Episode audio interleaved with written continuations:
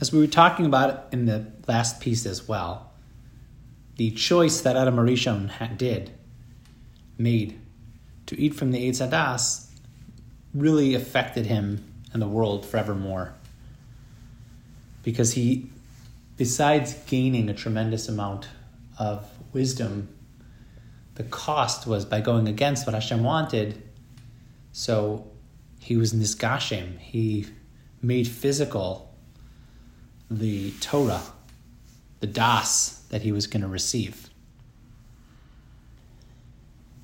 So he gained in one sense and he lost a tremendous amount in the other sense. He lost in the sense that he made Taiva a factor in his decision making process, which really wasn't there until that point. Now, Adam Rishon lived the rest of his life doing tshuva spent 130 years fasting. We don't hear that he did anything else wrong for the rest of his life. But the because the choice that he made, imagine a person, let's say, I give an example. A person steals a million dollars.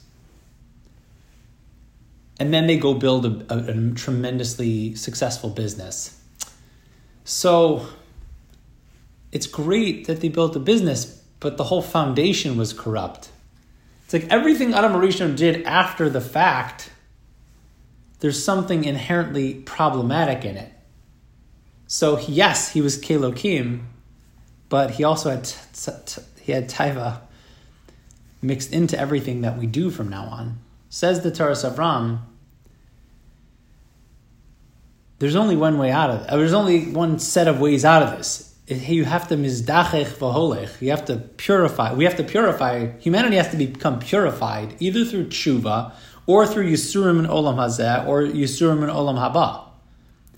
Either they do, we do tshuva, we repent, and we fix the mistake as to the best of our human ability, or we're going to have yisurim in olam hazeh or in olam haba.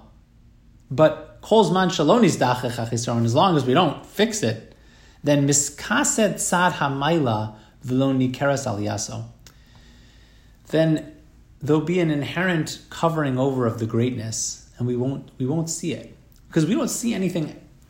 There's not really any major things that happen with Adam Arishon. Achar hachet. Even though he was Mekayim six mitzvahs according to one shita or one mitzvah according to another. Okay, there's many details in the mitzvahs that they that he performed. They performed, but Kiyum hamitzvos shal adam rishon lo nikar klal b'Torah. We don't see it. We don't recognize it. We don't understand. We don't appreciate it in all the avoda that he did from the time that he did the avera for the rest of his life. Lo nizgalsalano aliyasa. We don't see his gadlus. Why? Ki hayirida shalavachira kista hakol. Because the choice that brought him down covered over all of his greatness. Comes Noach, and he fixes a part of it. He was able to take the world out of the direct klala that Adam Rishon brought onto it. Comes Avram Avinu. That's why he had, he had another mitzvah, Sheva mitzvahs b'nei Noach. He had an additional mitzvah.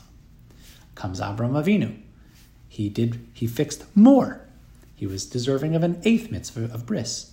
Yaakov, ninth mitzvah.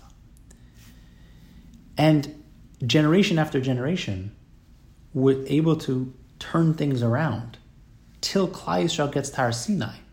And at that point, we every everything collectively we got to a point. We were able to get to a place of Adam Kodam Achet, Pasku Zumasam. We removed all the negative impact of Adam's choice so that we were deserving and ready to makabel the taryag mitzvahs. Well, God willing, we'll continue tomorrow.